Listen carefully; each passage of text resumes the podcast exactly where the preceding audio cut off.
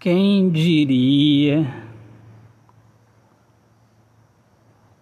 Dessa vez, você passou dos limites.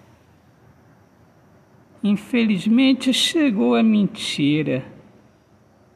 E eu que acreditava que ela não viria através de você, menina que eu chamava de flor do meu dia.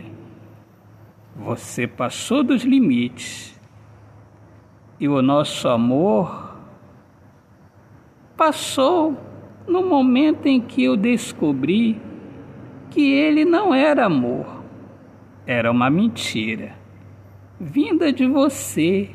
Quem diria? A mulher que eu chamava de flor do meu dia. Autor, poeta Alexandre Soares de Lima.